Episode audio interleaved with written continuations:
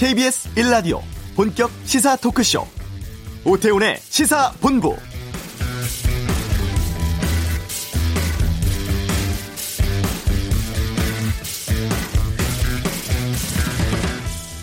공장에서 만든 쿠키를 유기농 수제 쿠키로 속여 판매하던 업체가 관계 당국의 조사를 받게 됐습니다.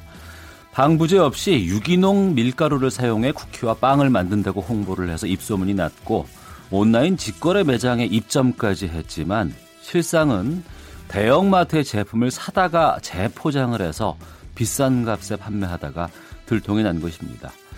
소비자들은 속아서 산 것도 분하고 또 그 이후에 업체의 대응에 더더욱 분노하고 있는데요. 비싸더라도 안전한 먹거리를 먹이고 싶은 부모들의 마음을 악용한 사건. 해당 지자체는 물론이고 경찰도 수사에 나섰다고 합니다. 오태훈의 시사본부 잠시 후 이 문제 자세히 좀 살펴보도록 하겠습니다.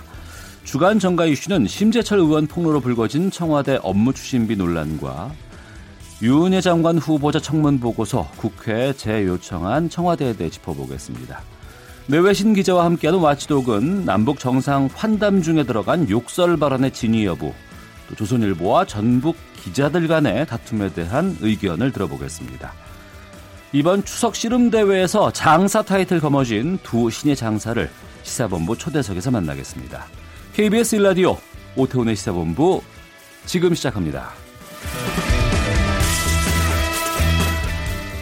오후를 여는 당신이 꼭 알아야 할 이 시각 가장 핫하고 중요한 뉴스 김기화 기자의 방금 뉴스 시간입니다. KBS 보도국 김기화 기자 어서 오십시오. 안녕하세요. 북미 간의 비핵화 협상이 물밑에서 잘 진행되고 있다는 뭐 긍정적인 신호가 있다면서요? 그렇습니다. 이 겉으로는 지금 뭐 양국 간에 뭔가 이제 오고 가는 게 겉으로 보이는 건 없는데 네. 뭐 친서도 뭐 두 음. 번이나 왔다 갔다 하고 그리고 폼페이오 국무장관도 계속 좋은 얘기를 하고 있어요. 예. 보통은 사실 폼페이오 장관이 약간 좀 부정적인 이야기를 하고 예, 트럼프 대통령이 약간 좀 이렇게 뻥을 치고 약간 그런 음. 식이었는데 네. 폼페이오 장관도 약간 좋은 얘기 하는 거 보니까 실제로 뭐가 물밑에 오고 뻥까지는 아니고 과장 과장 예, 그렇습니다. 예, 예. 그래서 과장을 하는 편이었는데 트럼프 대통령이 이제 약간 뭔가 물 밑에서 되고 있는 거 아니냐 예. 이런 얘기가 나오는 건데요. 어, 폼페오 미 국무장관이 이제 북한 비핵화를 주제로 이 유엔 안보리 장관급 회의를 주재를 했습니다. 네. 근데 여기서 북핵 문제가 일대 전환기에 들어섰다 이렇게 평가를 했어요. 어. 그러니까 쉽게 말해서 그 전과는 아예 다른 스텝, 다른 레벨이라는 얘기인데 예. 북한의 핵과 탄도미사일 개발을 저지하려는 과거의 외교적 시도는 실패했지만 음. 이제는 새 시대의 새벽이 밝았다 이렇게 말했습니다. 네. 북한의 평화와 밝은 미래, 브라이터 퓨처라고 얘기를 했어요. 음. 더 밝은 미래를 향한 길은 오직 외교 그리고 비핵화를 통해서만 이루어진다 이렇게 강조했습니다. 쉽게 말해서 군사적 옵션은 더 이상 어, 가능한 카드가 아니다 이런 얘기를 돌려서 한 건데요. 네. 그리고 이 트럼프 대통령이 수십 년 만에 처음으로 국제사회의 대북 압박 작전을 주도해서 중대한 외교적 돌파구를 트럼프 대통령이 만들었다 이렇게 음. 평가를 했습니다. 네. 하지만 대북 제재는 계속 되는 거 아니겠습니까? 그렇습니다. 이게 이제 외교와 대, 비핵화를 하려면은 대북 제재가 가장 중요하다 입장 이거는 변함이 없는데요. 어, 특히 이제 대북 정제유 공급량을 어, 연간 50만 배럴로 제한했지만 이게 지금 제대로 좀 안 지켜진 것 같다라면서 선박 간 옮겨 싣기 그러니까 이게 땅에서 기름을 받아서 가는 게 아니라 그 바다 위에서 선박끼리 옮겨시키고 음. 포대가리 같은 거죠 쉽게 네. 말해서 네. 이런 걸 통해서 불법 수입을 계속 북한이 보고 있다라고 얘기를 했습니다. 이에 대해서 또 중국과 러시아는 약간 또 입장이 달라요. 예. 이 대북 제재가 이 집단적 처벌, 그러니까 북한에 대한 집 국제적인 처벌이 되어서는 안 된다. 음. 압박 자체가 목표가 아니니까 네. 대북 제재를 조금씩 완화를 하자 이런 입장을 내놔서 미국과 좀 대립각을 세웠습니다. 네. 어, 북한의 이용호 외무상이 이제 유엔 총회에서 활발한 활동을 하고 있는데 이게 전과는 좀 다른 모습이라고요. 그렇습니다. 앞서 말씀드린 것처럼 부, 중국과 러시아가 살짝 지금 북한 편을 좀 적극적으로 들고 있지 않습니까? 네. 그러니까 이걸 위해서 뛰는 것 같은데 일단 뉴욕 도착한 다음 날 바로 리용호 외무상이 폼페이오 미 국무장관부터 만났고요. 네. 그리고 왕이 중국 외교부장 세르게이 라브로프 러시아 외교장관과 잇따라 회담을 가졌습니다. 어. 여기에서 뭔가 이제 좋은 분위기 있었기 때문에 약간 예, 안보리 회의에서 이제 북한 편을 좀 들어준 게 아니겠느냐 이런 얘기도 나오는데요. 네. 리 외무상은 그 다음에는 고노다로 일본 외무상과도 회담을 했습니다. 아, 리 외무상이 그래서 한반도 주변 4강의 외교 수장과 전부 다 만난 상황이지 않습니까? 네. 뭐 우리나라 빼곤 다 만난 상황인데 이제 남북 외교장관 회동이 과연 있을 것이냐 이게 음. 지금 주목이 되는데 강경화 장관은 최근 KBS 인터뷰에서 유엔 무대를 계기로 어, 남북 외교장관을 제안했다 이렇게 밝혔는데요. 리용호 외무상은 또 베네수엘라 외교장관과 회담을 갖는 등 예전과는 달리 굉장히 광폭 행보를 지금 보이고 있습니다. 국제사회에서 어, 대북 제재 완화 분위기를 좀 더 살리기 위해서가 아니냐 이런 네. 얘기가 나오고 있습니다. 예. 아, 지금 운전하면서 이 방송 듣는 분 많이 계실 것 같은데 네. 오늘부터 그 도로교통법 개정된 게 좀 있다고 하는데 어떤 것들이 변화가 있는지 좀 소개해 주세요. 네, 지금까지는 뒷좌석 안전띠. 그러니까 음. 뒷좌석에 앉는 분들이 안전띠를 매는 거는 완전 의무사항은 아니었거든요. 네. 그런데 승객 근데 이게 모든 도로, 모든 음. 좌석에서 이제는 다 안전띠를 매셔야 됩니다. 네. 그 버스는 어떻게 해요? 택시 같은 경우랑? 이게 사업용 차량도 기본적으로 예외가 아닌데요. 예. 게다가 승객이 5살 이하의 영유아일 경우에는 음. 카시트까지 꼭 착용을 하셔야 됩니다. 네. 승객이 이런 안전띠 규정을 어기면요. 음. 승객이 아니라 운전자가 처벌됩니다. 네. 그러면 택시 기사분들께서는 좀 억울한 부분도 있지 않을까 싶거든요. 그렇습니다. 그래서 기 사가 승객에게 이거를 고지했다면, 그러니까 어. 안전띠 매셔야 됩니다. 이렇게 고지를 했다면은 네. 책임이 없습니다. 예. 또 시내버스는 뭐 아시다시피 또 안전띠가 없잖아요. 그렇죠. 의자만 있고 예, 예, 예, 그런 경우에는 예외입니다. 음. 하지만 안전띠가 있으면은 다 매야 됩니다. 네. 사실 기사님들 같은 경우에는 좀 좀 귀찮으실 수 있을 것 같아요. 음. 고지를 해야 되니까 매번. 일단 11월 말까지는 일단 계도 기간으로 가지고요. 네. 12월 1일부터 본격적으로 현장 단속이 시작이 됩니다. 어, 경찰관이 실제로 와가지고 뒤에 안전띠 맸는지 안 맸는지 이거를 눈으로 본다고 하니까요. 어, 잘 확인을 하셔야 되고요. 아, 위반자가 성인일 경우에는 3만 원, 13세 미만의 어린이면 6만 원 더 큽니다. 네. 근데 동승자나 승객은 책임이 없고 모두 음. 이 돈도 운전자가 내셔야 됩니다. 네. 다만 경찰은 함정 단 함정 단속은 하지 않겠다. 보일 경우에만 어, 개, 어, 도하고 처벌하겠다 이렇게 밝혔습니다. 자전거 관련 규정도 있다면서요? 이게 자전거 관련 규정이 그동안 없는데 우리나라 네. 지금 자전거 인구가 굉장히 늘어나지 않았습니까? 그래서 이거와 관련해서도 뉴스 리포트도 엄청 많이 했는데 음주 단속이 시작됩니다. 자전거 음주 단속. 그렇습니다. 어. 예, 혈중 알코올 농도 기준은 차량과 똑같아요. 0.05 0.5%고요. 예. 적발되면 범칙금 3만 원, 음. 측정 거부하면 범칙금 10만 원입니다. 예. 이게 주로 이제 어떤 경우에 많이 있냐면 자전거 동호인 분들이 이제 네. 막 같이 이제 가셨다가 멀리 갔다가 음. 목마르니까 예, 예. 가볍게 맥주 한 잔, 어. 뭐 막걸리 한 잔, 예. 이렇게 하시고 돌아온 경우가 있는데 이런 경우가 좀 많이 있다고 해서 음. 이런 식당 등 위반 가능성이 높은 현장이 일단 우선 단속 대상입니다. 네. 뭐 처벌 조항은 따로 없지만 운전자와 동승자의 안전모 착용 네. 이것도 법적인 의무 대상으로 바뀌었습니다. 네. 아, 소식 하나 더 듣겠습니다. 올해 7월 출생아 수가 역대 최저 수준이라고요?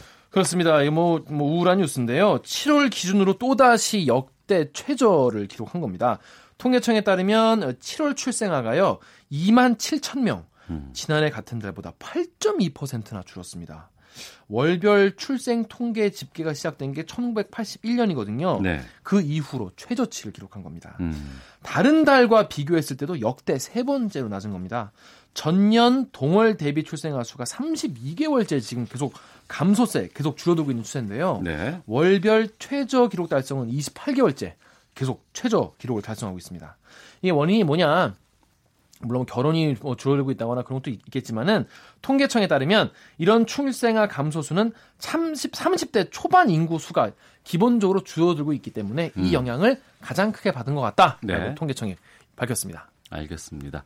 KBS 보도 김기화 기자와 함께했습니다. 고맙습니다. 고맙습니다. 이 시각 교통 상황 살펴보겠습니다. 교통정보센터의 오수미 리포터입니다. 네, 이 시각 교통정보입니다. 지금 도로 위로는 점심시간대를 보내면서 교통량이 많지는 않습니다. 다만 돌발 구간들이 있는데요. 경부고속도로 부산 방면 천안 분기점 갓길에 고장난 화물차를 처리하고 있어서 주의를 하셔야겠고요. 서해안 고속도로 목포 쪽으로도 당진 1차로에 고장난 승용차를 처리하고 있습니다. 그리고 금천 일대로는 양방면 다 교통량이 많아서 막힙니다. 남해 제2고속도로 지선 부산 방면으로도 가락 부근에 화물차가 고장으로 서 있어서 처리를 하고 있는데요. 미리 차로 변경 잘해 주셔야겠습니다. 중부고속도로 남이 방면은 동서울 요금소부터 산곡 분기점까지 작업 때문에 3km 구간 속도를 줄이고 있습니다. 청주 영덕간 고속도로도 영덕 방면 구병산 하이패스 나들목에서 공사 여파로 정체입니다. 지금까지 KBS 교통정보센터였습니다.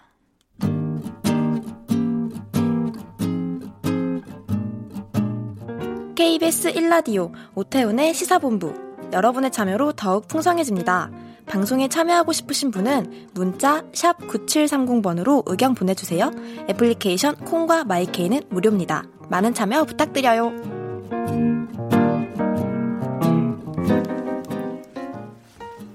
무방부제 유기농 원료로 만든 쿠키라고 해서 크게 인기를 끌었던 제품이 알고 봤더니 대형마트에서 구할 수 있는 과자를 재포장해서 판 것으로 드러났다고 하죠.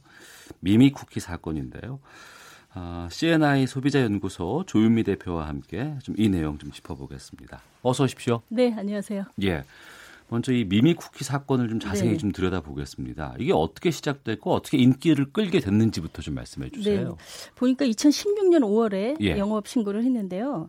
어, 이게 제과 자, 제가 좀 업으로 영업 신고를 한 게 아니라 네. 휴게 음식점으로 영업 신고를 했어요. 그러니까 음식점으로 음식점으로 어. 그러니까 간단한 커피라든가 뭐 다과 종류를 약간 같이 해서 예, 예. 즉석에서 예. 판매하는 그런 휴게 음식점으로 영업 신고를 하고 이제 시작을 했는데 예. 여기서 생산한 이제 제품 중에 마카롱하고 예. 롤 케이크를 이제 그 생산해서 판매를 하게 된 거예요. 근데 예, 이게 예. 이제 인기를 끌게 된 거죠. 어. 보니까 굉장히 부부가 같이 운영하셨는데 예. 적극적인 마케팅을 하시고 방송 출연도 많이 하시고 그러면서 어, 예. 그 엄마들의 어떤 필요로 하는 음. 이런데 아주 마케팅이 적중한 것 같아요. 그래서 네. 세 가지로 판매를 했는데 매장에서 네. 판매하는 거 하나, 예. 그다음에 이제 롱라마트라고 해가지고 음. 이제 온라인 그 판매점에 네, 네, 올려서 판매한 거, 예. 그다음에 개인 자신이 활동하고 있는 SNS를 통해서 어. 어, 뭐 개인적으로 주문을 받거나 이렇게 예. 해서 판매를 하고 이렇게 하면서 굉장히 늘어났고요. 오프라인에 그 운영하는 휴게 음식점 매장에는 예. 뭐 줄을 서야지 될 정도로 인기를 어. 많이 끌었다 그러더라고요. 예. 네. 그런데 그쪽에서 주장하고 홍보했던 것이 우리는 안전한 먹을거리다 네. 이 부분이었다면서요? 그렇습니다. 그러니까 수제 네. 첫 번째 주장한 게 수제, 그다음에 예. 유기농이다라고 어. 예, 하는 것을 주장한 건데요. 예. 사실 지금 이제 그 소비자들은 대량 그 생산 시스템에 대한 불신 같은 게 좀 있잖아요. 그렇죠. 그리고 네. 특히 이제 아이들한테 이런 쿠키라든가 뭐 간식거리를 주는 엄마들의 심리를 보면 예. 내가 직접 만들어 줘야 되는데 어. 못 하니까 예. 뭐 이런 생각들이 있어요. 그런 어. 미안함 같은 거. 예. 그러니까 직접 엄마처럼 내가 직접 만들었다. 음. 이게 이제 좀 적중을 한 것 같아요. 그러면서 네. 이제 굉장히 인기를 끌게 된 것이죠. 그러면 수제라고 이름 붙이고 그러면 더 비쌀 거 아니에요? 비싸죠. 비싸고 이제 유기농이니까 재료도 어. 더 좋은 거다. 이렇게 예. 해서 더 비싸게 판매를 했 죠. 값이 네네. 비싼데도 불구하고 안전한 것 같으니까 그렇죠. 소비자들은 비싼 값을 지불하고 네네. 샀는데. 네. 근데 이게 뭐 이용자들이 좀 이상하다 이런 뭐 그렇습니다. 네. 의혹을 제기했나요? 이게 한 이제 카페에서 예. 어 이게 이제 대형 마트에서 판매하고 있는 제품하고 너무 비슷하다. 어. 물론 이제 롤케이크나 마카롱 같은 게 비슷비슷한 모양이긴 한데 저는 모르겠어요. 다 똑같은 것 같은데. 네. 근데 거기에 이제 도핑이라든가 이런 게 조금씩 다를 수가 있는데 그렇겠죠. 너무 비슷하니까 네. 이제 의혹을 제기한 거예요. 음. 그래서 처음에는 아니다, 이거 우리 제품이다라고 주장을 하다가 네. 이제 계속 반복해서 주장을 하다가 이제 문제 제기가 계속 있으니까 결국 음. 인정을 하게 되면서 이제 이런 사태가 드러나게 된 거죠. 아, 이 업체가 인정을 했어요? 그렇습니다. 어떻게? 인정하고 예. 이제 우리가 제품을 판매하면서 어. 물량이 너무 많이 주문이 들어오는데 딸리고 예, 예. 원가가 많이 들어가기 때문에 비용 문제도 있고 하니까 우리가 중간에 좀 섞어서 팔았다라고 어. 하는 걸 인정하면서 지금 이제 판매도 중지하고 뭐 사과문도 올리고 예. 이렇게 된 것이죠. 예. 네. 그 전까지는 사실 여러 차례 예. 아 우리는 그렇지 않다. 우리가 만든 거다라고 음. 하는 주장을 해왔어요. 이제 이 업체에서. 아, 예. 그러니까 소비자들이 더 배신감을 느끼는 거죠. 어. 문제가 제기됐을 초기에 예. 확실하게 인정하고 뭐 조치를 하겠습니다 이렇게 한 게 아니거든요. 음. 근데 궁금한 게 이게 2016년에 이 매장이 오픈을 했다고 하셨잖아요. 네. 지금까지 이제 2년 넘게 계속 운영이 됐는데 여기에 네네. 대해서 그런 의혹들이 잘 없었나 봐요. 소비자들이 제품을 보고 예. 이게 어디 대형마트에서 파는 거랑 비슷하다 이렇게 발견하는 것도 사실은 쉽지가 않죠. 첫 번째는 어. 다 비슷비슷하게 생겼으니까 예. 거기다가 해당 업체가 이제 뭐 의도적으로 그런 건지는 모르겠지만 휴게음식점으로 그렇게 영업 신고를 하니까 음. 지자체에서 사실 제과점 업체 같은 경우는 제과점 업 같은 경우는 정기적인 위생 검사들을 굉장히 강력하게 하는데 아, 예. 약간 이제 거기에서도 조금 벗어난 어. 음, 그런 것들이 좀 있는 것 같고요. 예. 그리고 사실 내가 유기농이라 음. 뭐 주장하거나 뭐 수제로 했다라고 주장했을 때 매일 가서 뭐 공무원이 그 공장 운영하는 걸 볼 수 있는 것도 그렇죠. 아니기 때문에 예, 예. 기업에서 표기하고 주장하는 바를 이제 음. 소비자 입장에서 믿을 수밖에 없으니까요. 예, 예. 그 사이에 어, 당연히 믿고 이제 구매를 하고 소비자들 음. 사이에서 인기가 끌고 이렇게 된 거죠. 네. 네. 근데 이게 또 때 아닌 맘충 논란으로 번졌다고 하는데 이건 또 어떤 내용이에요? 아, 그 사실 맘충이라는 용어 자체도 저는 너무나 불편해요. 예, 예, 사실 예. 우리 엄마들이 아이들을 위해서 좀 더 좋은 거를 먹이려고 좀 극성스러움 같은 게 있지 않습니까? 근데 네네. 그런 것을 이렇게 비하해서 하는 표현인데 음. 어머니들의 이런 노력들을 비하는 이 사회가 정상적일까 하는 생각이 일단 있습니다. 네. 그런데 어쨌든 온라인에서는 이 엄마들이 너무 극성스러워서 음. 유기농이면 무조건 좋고 네. 뭐 수제면 무조건 좋고 음. 이런 생각들 때문에 결국 그를 더 많이 소비하게 된 거 아니냐라고 예. 하는 이제 비아냥 같은 것들이 좀 있는 거죠. 아 그래요? 네, 그래서 어. 이제 댓글 같은 데서 그런 걸 비난하는 예, 예. 그 유기농 뭐 유기농이면 무조건 뭐 망고에 질린 것처럼 하더니 음, 뭐 음. 이렇게 되지 않았냐 예. 뭐 이런 식의 비아냥 같은 것들이 좀 있으면서 이제 이 논란이 좀 있는 것 같아요. 네. 근데 사실은 자식을 키우는 입장에서 보면 우리 어머니들도 음. 우리들한테 음. 어떻게 하면 좋은 거 먹일까 고민하면서 극성스럽게 우리들을 키워 오셨고 엄마들이 입장은 다 그런 거거든요. 아, 상선 하나 구워도 그럼요. 그냥 아이들한테는 몸통을 주고 엄마는 그냥 머리나 꼬리만 드시는 게 네. 부모의 마음이잖아요. 그렇죠. 네. 그래서 그런 이제 약간의 좀 과장된 또는 소비자로서 요구가 좀 더 강력하게 표출되는 것을 음. 사회적으로 이렇게 비난하는 것은 잘못된 것이라고 생각이 되고요. 예. 사실은 정확하게 보면은 어, 약속된 대로 정확히 업체가 지켜야 되는 거. 음. 이것이 기본 아니겠어요? 예, 예, 예. 그쪽이 가해자죠. 음. 예, 그것을 믿고 산 피해자인 소비자들을 비난할 일은 아니라고 생각합니다. 근데 하여튼 사이트에서는 그런 논란이 좀 있더라고요. 너무 예.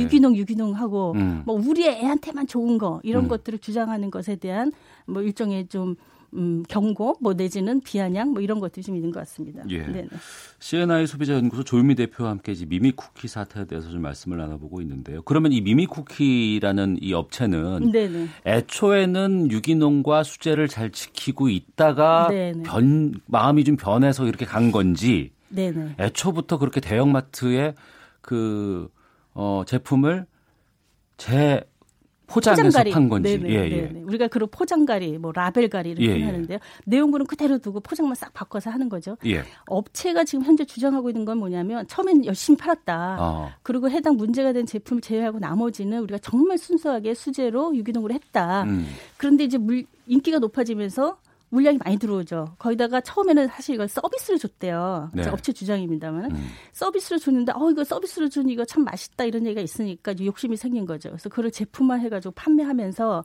본인들이 만든 제품이랑 섞어서 네. 예 하기도 하고 뭐 이렇게 해서 판매를 하면서 이제 이게 점점 점점 그 판매량이 늘어난 네. 뭐 그런 경우라고 볼 수가 있겠습니다. 그래서 예. 처음부터 저는 그랬다고 생각 안 들어요. 왜냐하면은 태명이래요. 이 밈이라는 이름이 아, 이의 예, 이 예, 부부의 예, 예, 어. 그러니까 아이의 태명을 걸고 사실 순수한 마음을 시작했는데 음.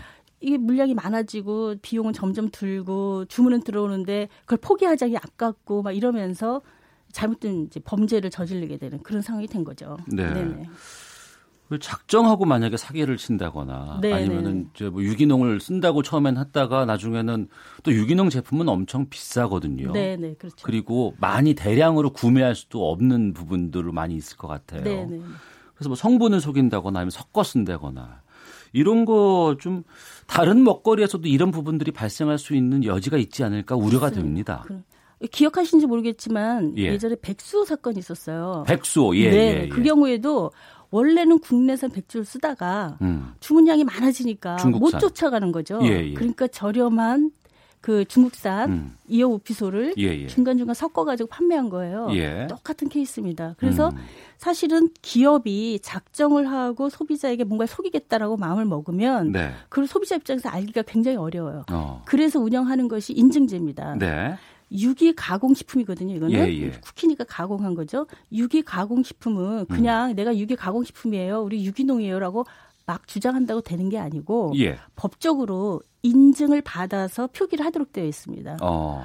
기억하신지 모르겠지만 뭐 가수가 예. 자기 텃밭에서 자기가 직접 농산물을 이효리 씨가 제주도에서 네. 예, 애월을 해서 그 그렇죠. 그 얘기를 썼다가 한번 그렇죠. 엄청 또 논란이 된 적이 있었었어요. 예. 본인이 전혀 화학 비료 안 쓰고 농약 안 쓰고 정말 진짜 유기농으로 키워서 저만 믿으세요라고 했지만 인증을 받지 않았기 때문에 문제가 된 그러니까 거예요. 유기농이 아닌 게 아니고 인증이란 절차를 안 받았다는 그렇죠. 얘기죠. 그게 어. 객관적인 검증 절차고 예. 그 절차 없이 유기농이라는 표기를 함부로 하면 어. 그건 위법된 상황입니다. 아 그래요? 네네. 그런데 이제 이 업체가 주장하는 것은 전체가 유기농도 아니고 음. 밀가루의 일부를 썼다는 거거든요. 네. 그럴 경우에는 어떻게 표기를 하냐면 우리가 밀가루 중에 유기농 제품이라고 표현하면 안 되고 그건 음. 불법이고요. 네. 밀가루 중에 어, 유기농을 썼고 그 밀가루는 전체 우리 제품에서 몇 퍼센트 정도 된다. 음. 이런 식의 제품 설명에서만 일부 쓸 수가 있게 돼 있어요. 네. 그건 역시도 내가 수입해온 밀가루나 어. 국내에서 어. 구입한 밀가루가 유기농이라고 하는 인증을 받은 제품이라고 하는 걸 증명할 수 있어야죠. 그럼 여기서 제가 좀 원론적으로 질문을 드려볼게요. 네네. 지금 유기농이라고 얘기를 하셨는데 네네. 우리가 보면 뭐 친환경이다, 네. 저농약이다, 네. 무농약이다, 유기농이다 이게 다 있어요. 네네. 정확하게 좀 알려주세요. 뭔지. 자, 친환경 농산물 인증 제도가 있습니다. 우리나라에 네. 그두 가지가 있어요. 예. 하나는 유기농, 예. 하나는 무농약. 예. 그래서 어, 농산물에서 유기농과 무농약은 친환경 농산물이라고 하는 인증 제도 안에서 관리를 하는 거고요. 네. 그것을 주장하려면 인증을 받아야 되는 음. 겁니다. 저농약은 네. 어, 2014년에 없어졌죠, 우리나라 전용약 인증 제도가 없어졌어요. 예. 왜냐하면은 과거에 우리가 관행 농법이라고 얘기하는데 그냥 일반적으로 우리가 어르신들이 해오셨던 농업의 네네. 그런 관행 농법에 비해서 전 이미 전농약이 됐거든요. 음. 지금 대부분의 그 생산 과정들이 농약을 굉장히 적게 쓰고 네. 유독성이 적은 농약을 씁니다. 그러니까 음. 기본적으로 전농약인 거예요.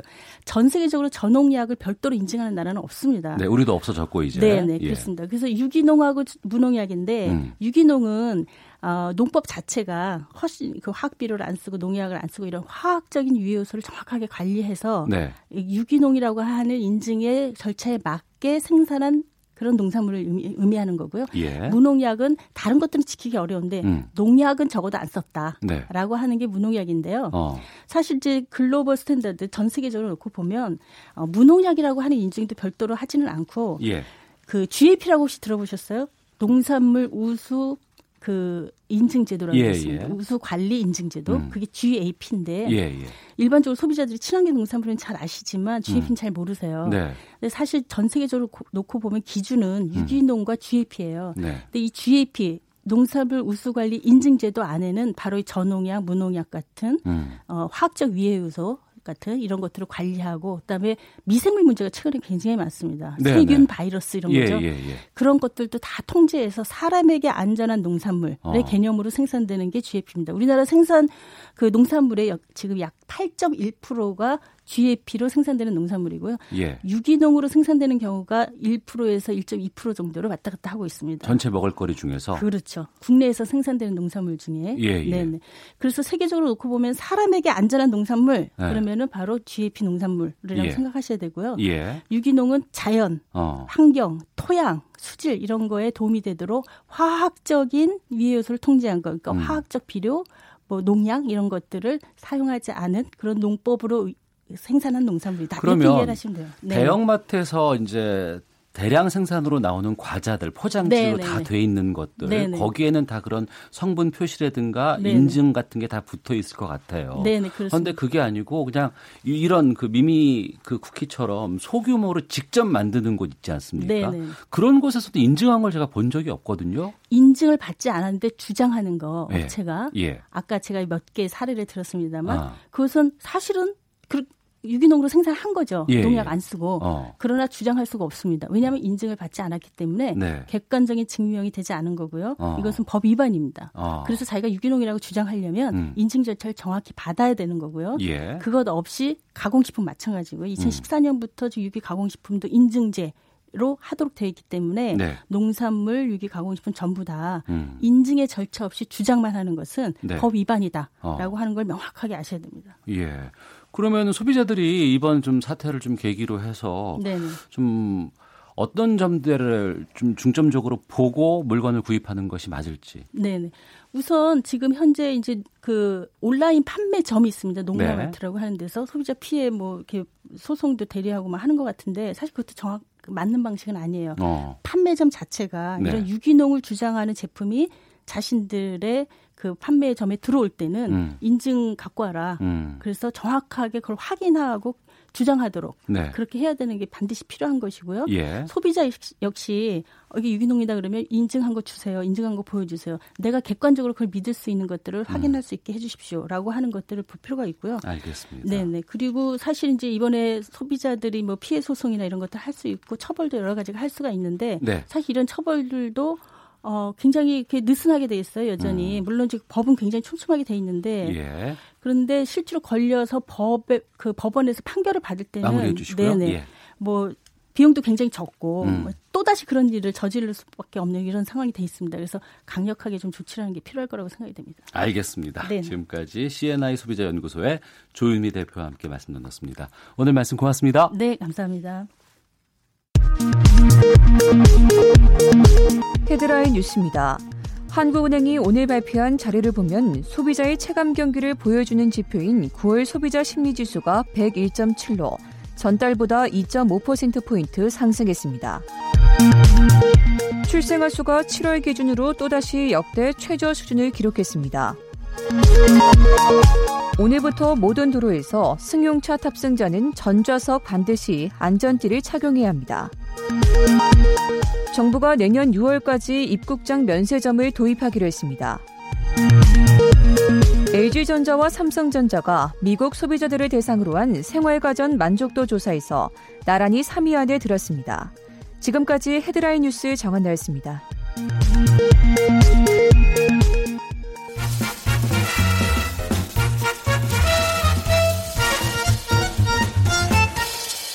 오태훈의 시사 본부. 네, 한 주간의 정치 이슈 정리하는 이승원의 정가 이슈 시간입니다.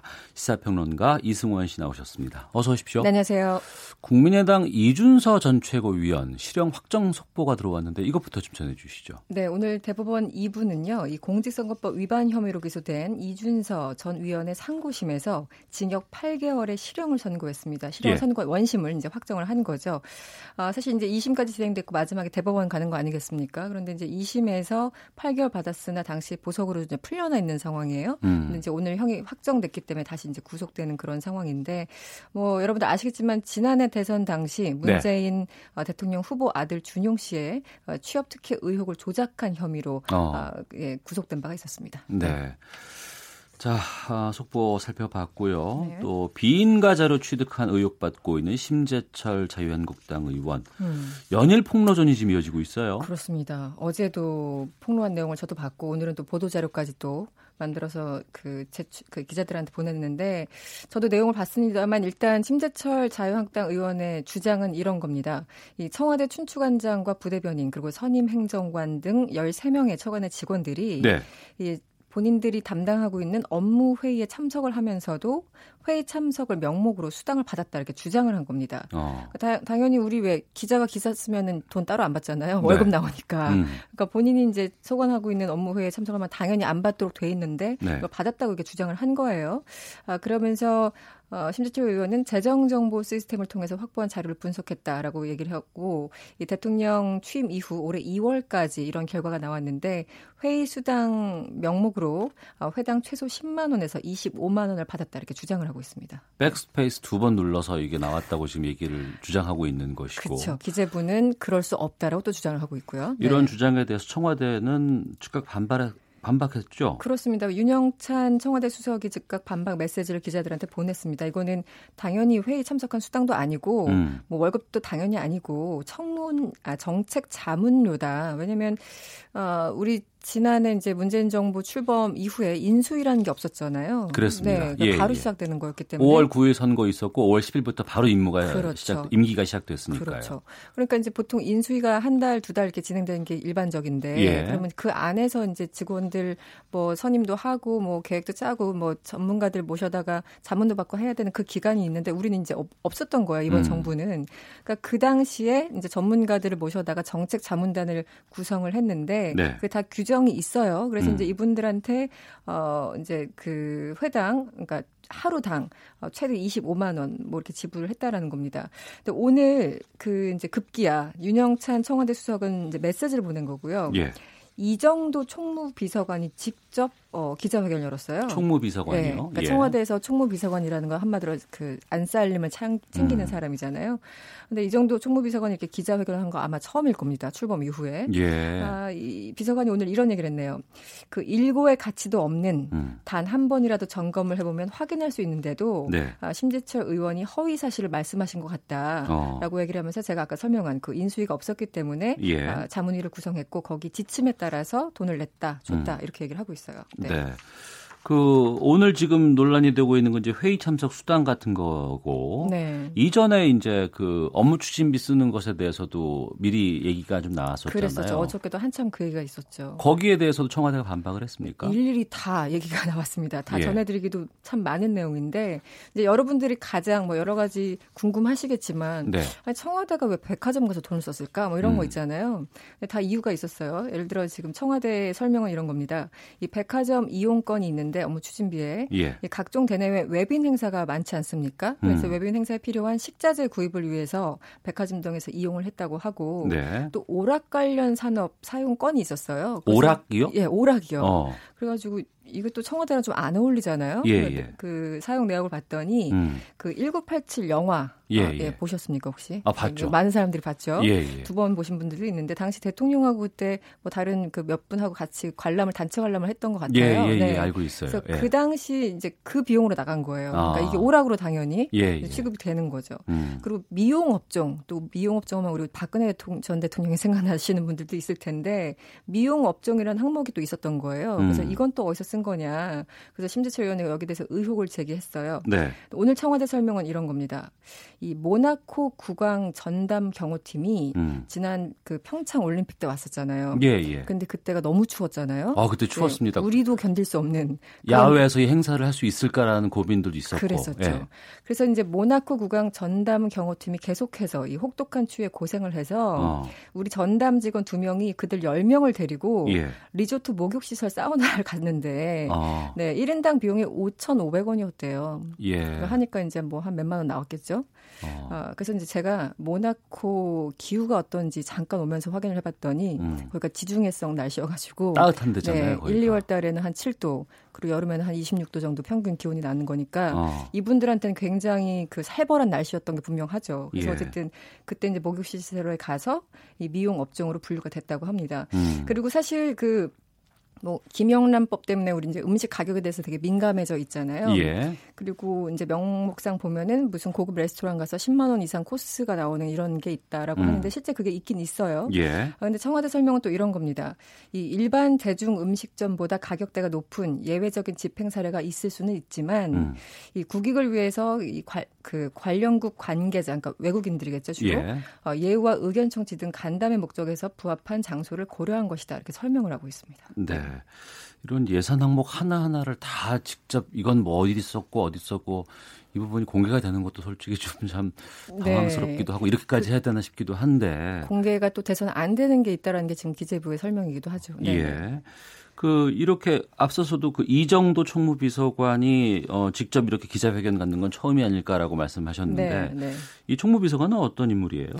네, 많은 분들이 어, 이름 처음 듣는다 또 그러신 분들 계실 텐데요. 사실은 예. 이제 문재인 대통령이 작년 지난해 취임한 이후에 이제 그 주요 자리는 바로바로 바로 임명을 하지 않습니까? 그런데 이 총무비서관이 누가 될 것인가 이런 여기 이제 정치권에서는 관심이 많았었어요. 왜냐하면 음. 일종의 문고리 권력, 뭐 음. 정치권 문고리, 어, 이게 정말 측근 믿을 만한 사람 이런 사람들을 앉히는 게 관례였거든요. 네.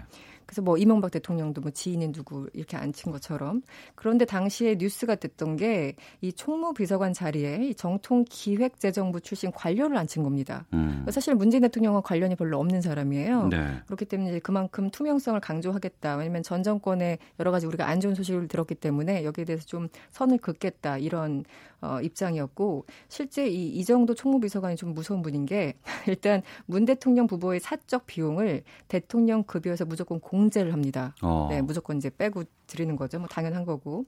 그러면서 문 대통령한테 이런 얘기를 했다고 해요. 임기 5년 동안 그냥 전세 사신다고 생각하라. 청와대에서 청와대에서 전세 사는 거다. 어. 이렇게 얘기를 하는 거고 사실은 이제 국민들이 만들어 준 집이기도 하죠. 그래서 이제 예산 업무의 발근 정말 짠돌이로 불리는데 음. 이 이제 이분 앞에서 예산을 따지 못해서 통곡한다고 해서 통곡의 벽이라고 불린다고 합니다. 아 청와대에서요? 네, 네. 이 정도 총무비서관. 이 정도 총무비서관을 통곡의 벽이다. 네. 어. 뭐 얼마나 짠돌인지 한번 만나보고 싶긴 하네요. 네, 기사가 이렇게 나왔어요. 네. 알겠습니다. 또 청와대가 유은혜 사회부 총리 겸 교육부 장관 후보자에 대한 인사청문 보고서를 다시 채택해달라고 국회에 재요청했어요. 네, 일단 국회에서 이제 보고서 채택에 실패하면 네. 10일 안에 이제 기한을 두고 대통령이 재송부를 요청을 할 수 있어요. 이제 음. 바로 오늘이 그날인데요. 어, 김의겸 대변인이 오늘 서면 브리핑에서 이런 얘기를 했습니다. 어, 유은혜 의원에 대한 청문 보고서 송부 재요청을 한다면서 네. 기한은 다음 달 1일까지라면서 3일간의 재송부 기한을 정했습니다. 어. 다음 달 1일이면 정말 뭐 며칠 안 남았잖아요. 월요일 다음 주 월요일이에요. 그렇죠. 예, 네. 예. 사실은 이제 오래 끌어봤자 안 될 거라고 생각을 하고 이렇게 한 것 같은데요. 음. 어, 말씀드린 것처럼 인사청문회법에 따르면 국회가 이 인사청문 안을 받으면 20일 내에 경과, 경과 보고서를 채택해서 대통령한테 송부를 해야 되는데 네. 그렇지 않으면 이제 대통령에 다시 한번 요청하는 이런 프로세스가 진행되는 게 일반적입니다. 네. 네. 어, 어제 최민희 전 의원과 김영남 전 의원 간에 이제 각서라고 해서 이 부분을 좀 다뤘었어요. 아, 근데 이제 최민희 의원 쪽에서 얘기하는 것은 어제까지가 이제 기한이었는데 사실상. 국회에서 청문 보고서 채택해 줬으면 좋겠다 뭐 음. 기대한다라고 했는데 이게 지금 불발이 됐기 때문에 제 송부를 요청한 거 아니겠어요? 그렇죠. 어제 됐으면은 이렇게 하지 않았을 텐데 어. 한국당이 불참됐기 때문에 전체 회의 자체가 무산이 됐습니다. 예. 그러니까 당연히 보고서 채택이 안 됐던 거죠. 어. 근데 문 대통령 아마 그 지금 청와대 분위기는 당연히 이제 임명을 강행할 것으로 보이고요. 네. 음. 근데 야당 쪽에서 이것을 청문 보고서를 채택하지 않은 이유는 결격 사유가 확실하다거나 그렇죠. 문제점이 많다고 드러났기 때문에 이런 판단을 한 거 아니겠습니까? 그렇죠. 자유한국당과 바른미래당 바른 미래당에 대해서는 자진 사퇴를 계속 종용을 했었는데 이제 안 음. 하고 있는 건데 예. 이제 야당 일부 야당에서는 유 후보에 대해서 문제 제기를 이런 걸 하고 있어요. 음. 그러니까 일단 정치자금법 위반, 위장 전입, 위장 전입은 이제 본인이 사과를 했죠. 네. 그리고 남편 재산 축소 신고 의혹 등 여러 가지 의혹들이 있기 때문에 그 일부 보수 야당에 야당에서는 절대 안 된다는 입장을 지금까지 일관되게 주장해 온 게 사실입니다. 음. 그래서 이제 사실 이게 어제 뭐 최민희 의원 어떤 얘기를 하셨는지 모르겠습니다만 대통령 입장에서 더군다나 이게 부총리인데 강행하는 게 좀 부담이긴 해요. 정치적인 부담이 있을 부담이 수 있어요. 있죠. 예. 그리고 지지도가 뭐 지금 잠깐 반등하긴 했지만 예전처럼 아주 지속적으로 막 7, 80% 가는 건 아니기 때문에 음. 부담이 있지만 그렇다고 한들 지금도 대안을 찾기도 어려운 상황이어서 네. 참 청와대도 딜레마 상황이 아닌가 싶고요. 음. 어 참고로 어 지금 우리 나라 같은 경우는 국무총리, 대법원장, 감사원장 등은 국회 동의를 받아야지 되지만 네. 부총리부터 그냥 일반 장관들은 그냥 음. 대통령의 권한이기 때문에 임명을 할 수가 있습니다. 네. 알겠습니다. 아, 국회 요청서를 재송부했지만 그것이 안 될 경우에는 임명 강행할 수도 있다. 강할 가능성이 저는 높아 보입니다. 네. 예, 지금까지 이승원 시사평론가와 함께했습니다. 말씀 고맙습니다. 네, 고맙습니다. 1부 여기서 인사를 드리겠습니다. 2부 와치도 코너에서는 남북 정상회담에서 발생을 했던 욕설 논란과 함께 논란의 주인공이 된 기자들의 이야기 다뤄보는 시간 준비했고요.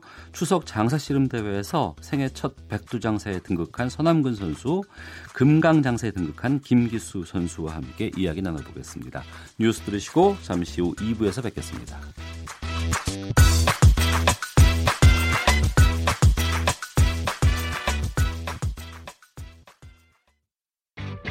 야, 아 왜? 점심시간에 뭐하냐? 자야지. 야 그러지 말고 이거 한번 들어봐. 아 뭔데? 지금 당장 라디오를 켜봐. 나른한 오후 깨울 시사 토크쇼. 모두가 즐길 수 있고 함께하는 시간. 유쾌하고도 신나는 시사 토크쇼.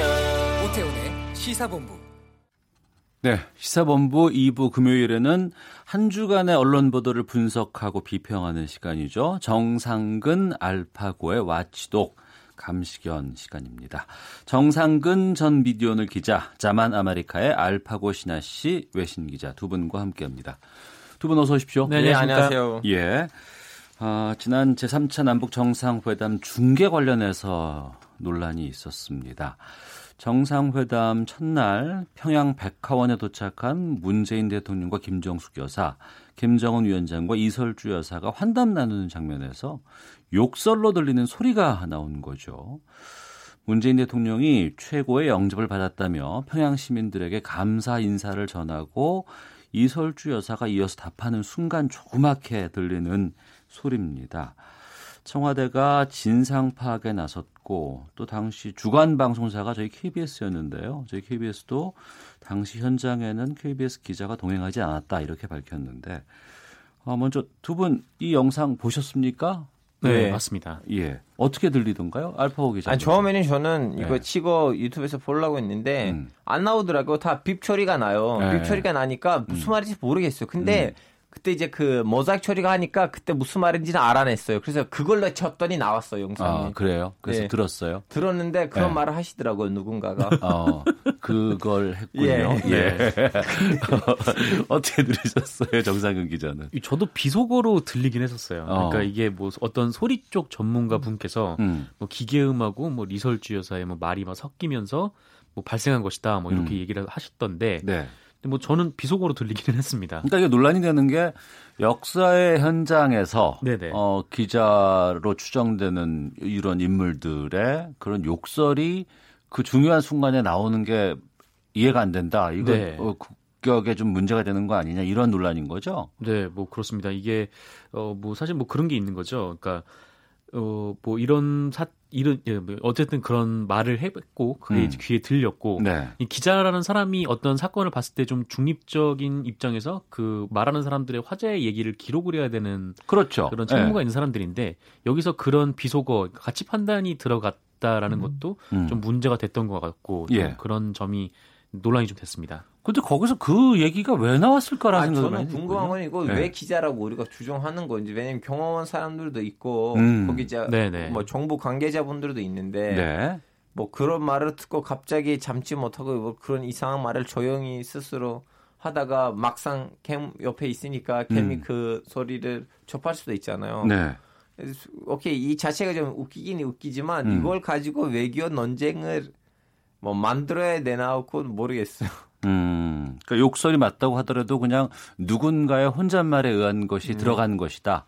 어. 이게 뭐 정확하게 뭐 어떤 의미로 나왔는지 어떤 상황에서 나왔는지 그거를 좀 알 수 없는 상황이기 때문에 음. 이게 그 만약에 그 비속어를 썼더라도 그게 두 정상을 향한 것인지도 지금 불분명한 상황인 거죠. 네. 아니 예를 들면 저도 박근혜 대통령 그 지임식 때 지, 지지하러 갔었는데 네, 거기 네. 지금 기자들끼리 그 이제 캠 자리를 잡아야 되는데 음. 자리가 음. 없잖아요. 네, 네, 네. 다들 좋은 앵글로 잡고 싶은데 예. 거기서 기자들이 서로 좀 약간 중돌하기도 하고 거기서 음. 비서가도 나오고 나오기도 하는데 네. 막상 거기서 또 뭐 그런 얘기 나올 수도 있고 음. 아니면 뭐, 뭐, 뭐라 해야 돼. 그 경험한 사람이 거기 있는 기자한테 야, 거기 있지만 아니야, 저 여기서 찍을 거야 하다가 뭐, 뭐 하네 음. 할 수도 있어요. 이거는 음. 뭐라 해야 되나? 그 무조건 거기 있는 두 정상이 얘기를 하다가 그 정상의 이야기가 마음에 들지 않았다고 해서 이거 역설로 표현했다는 걸로만 해석하면 안 된다고 생각해요. 예.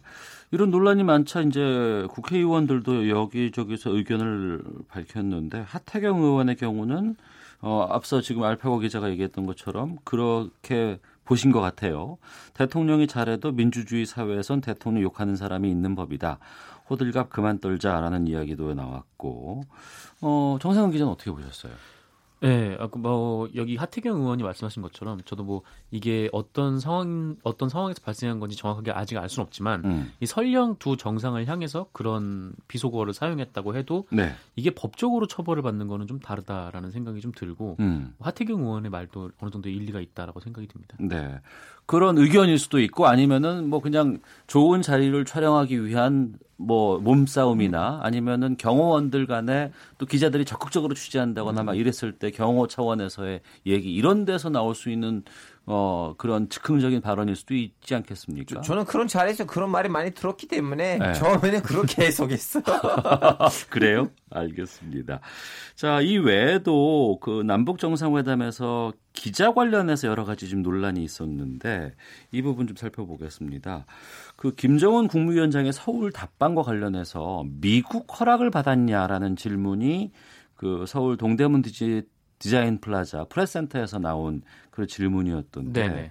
이 부분을 좀 설명해 주세요. 네, 이게 그 지난 20일에 이 윤영찬 국민소통 수석에게 이 기자가 질문을 하면서 있었던 일인데 음. 이게 북한 김정은 국무위원장이 서울 답방을 약속한 것과 관련해서 이 기자가 이 미국 허락을 받았느냐라는 취지로 질문을 했다라는 네. 얘기가 나오면서 논란이 됐습니다. 이게 음. 정세현 전 통일부 장관이 네. 여러 방송에 나와서 아니 어떻게 우리나라가 이렇게 됐냐. 뭐 음. 남북 정상이 오고 가는 것도 미국 허락을 받아야 된다는 생각을 하는 사람이 어떻게 지금 기자라니 이게 큰일 네. 났다. 뭐 이렇게 얘기를 하면서 음. 논란이 됐는데 어 그래서 이, 기, 어, 이 질문을 한 기자가 누구냐라고 얘기가 나오다가 이게 CBS 기자임이 밝혀지면서 좀 거센 비판이 좀 나왔었죠. 네. 근데 이에 대해서 이제 CBS 측이 팩트 체크를 통해서 기사를 냈는데 음. 이 기자가 실제 질문한 내용은 그 미국의 허락을 받았느냐 이 내용이 아니었다라는 겁니다. 그러니까 네. 어떤 내용이었냐면 그러니까 김정은 위원장의 서울 답방을 문재인 대통령이 제안을 했는데 음. 이게 미국과 먼저 협의가 좀 돼 있었는지 네. 그래서 혹시 서울에 왔을 때 종전 선언을 서울에서 할 수 있는 가능성이 있는지에 음. 대한 질문이었다는 거예요. 예. 그러니까 질문의 핵심은 김정은 위원장이 서울에 오는 걸 미국이 알았냐 몰랐냐 이게 음. 아니라 미국 허락을 받았냐? 네, 어. 허락을 받았냐 이게 아니라 예. 김정은 위원장이 오면 음. 그 미국과 지금 종전선언을 하는 게 지금 논의가 되고 있느냐라는 아. 부분이었다라는 것이죠. 그러니까 예. 뭐 종전선언에 공감대가 있느냐가 핵심이었는데 음. 이 정세현 전 장관이 이 질문 중에서도 이렇게 첫 문장만 발췌를 해서 네. 좀 미국과의 협의를 했냐 뭐 그 점만 강조를 하다 보니까 음. 이렇게 와전이 됐다 뭐 그런 얘기였습니다. 그러니까 정세현 전 장관의 오해다. 네네 그런 셈이죠. 어. 뭐 오해라고 할 수는 있을 것 같습니다만 솔직히 평소에 기자들도 그렇게 많이 왜곡해서 네. 기사를 네. 쓴다거나 그것 때문에 좀 분노하는 어, 국민들이 많이 있고 네. 뭐 오보, 갑질, 뭐 질문 수준과 같이 평소에 좀 국민들에게 대중들에게 좀 밉보여서 좀 논란 나오는 것도 있지 않겠어요? 네, 사실 아까 좀 비속어 논란으로 좀 돌아가 보면 네. 이게 누구라도 뭐 대통령을 비판할 수 있다. 음. 뭐 여기에 반대라는 사람들은 없겠죠. 없죠. 근데 네. 이거를 처벌해 달라는 국민 청원이 9만 명이나 서명을 했거든요. 음. 어, 그리고 이 기자가 어떤 사람한테 질문을 또 던질 수도 있고 음. 또 궁금한 걸 질문하는 게 기자인데 네. 또 오해가 있든 없든 음. 뭐 이번 정부 들어서 특히 이 기자들의 질문 내용 그리고 네. 이 태도에 강한 비판이 이어지고 있는 좀 그런 상황인 것 같습니다. 음. 근데 말씀하신 대로 이게 지난 정부 동안 기자들이 보여줬던 태도하고 좀 극명하게 비교가 되면서 나오는 비판인 것 같은데 네.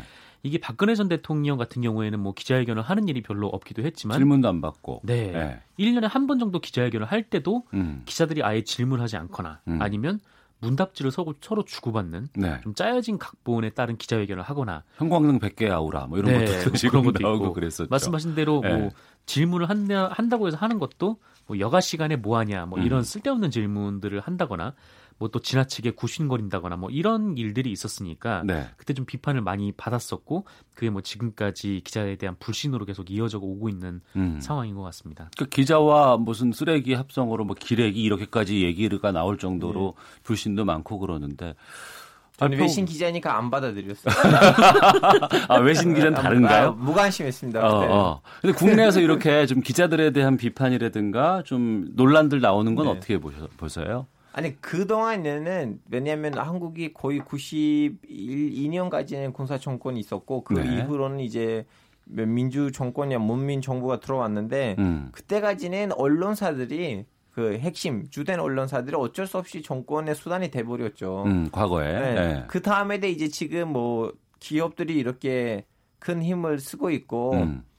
그 기업이랑 그렇게 크게 맞선 언론사들 언론인들도 거의 눈에 안 보이니까 광고 때문에 뭐 그렇다고 뭐 그렇죠, 하는 얘기도 그렇죠. 있고 왜냐하면 예. 다들 먹고 살아야 되는데 음. 그런 이유들 때문에 국민이 기자들에 대한 좀 약간 그런 인식이 음. 나빠졌다는 거 일종의 현실이에요. 근데 음. 이번 정권 때는 이거 왜 이렇게 거론이 되냐? 음. 이번 정권 때는 문재인 정부가 그 국민이랑 소통하자는 식으로 음. 그 소통의 문을 끝까지 열어준 상황이에요. 네. 그래서 기자들이 예전에 받지 않았던 동제, 그 예전에 그동안 받았던 동제를 안 받고 있고. 통제를 안 받고 있고. 그래서 마음껏 움직이고 있는데 음. 그, 렇게 활동하다 보니까 과실의 여지도 생기기도 하고 음. 이제 국민이 그동안 했던 그 오해 때문에 음. 기자들의 활동을 오하기도 하고 그래서 이거는 에, 양면으로 분석해야 된다고 생각해요. 예. 예전에 그런 얘기도 있었어요. 우리나라 기자들이 질문을 하지 않는다. 뭐 외국 정상에게 뭐 질문 외국 정상이 직접 질문하십시오라고 했을 때 뭐 꿀먹은 벙어리 뭐 네, 네. 이런 얘기들도 있었잖아요. 오바마 대통령이 아, 왔을 네. 때 한국 기자들 질문 없습니까라고 음. 했는데 아무도 손을 들지 않아서 그런 네. 얘기가 나왔었죠. 어. 알겠습니다. 좀 현장에서 좀 기자들 좀잘 해 주셔야 할 것 같은데. 아, 특정상에 그 상금을 좀 올려야 돼요. 아 그래요? 특정상.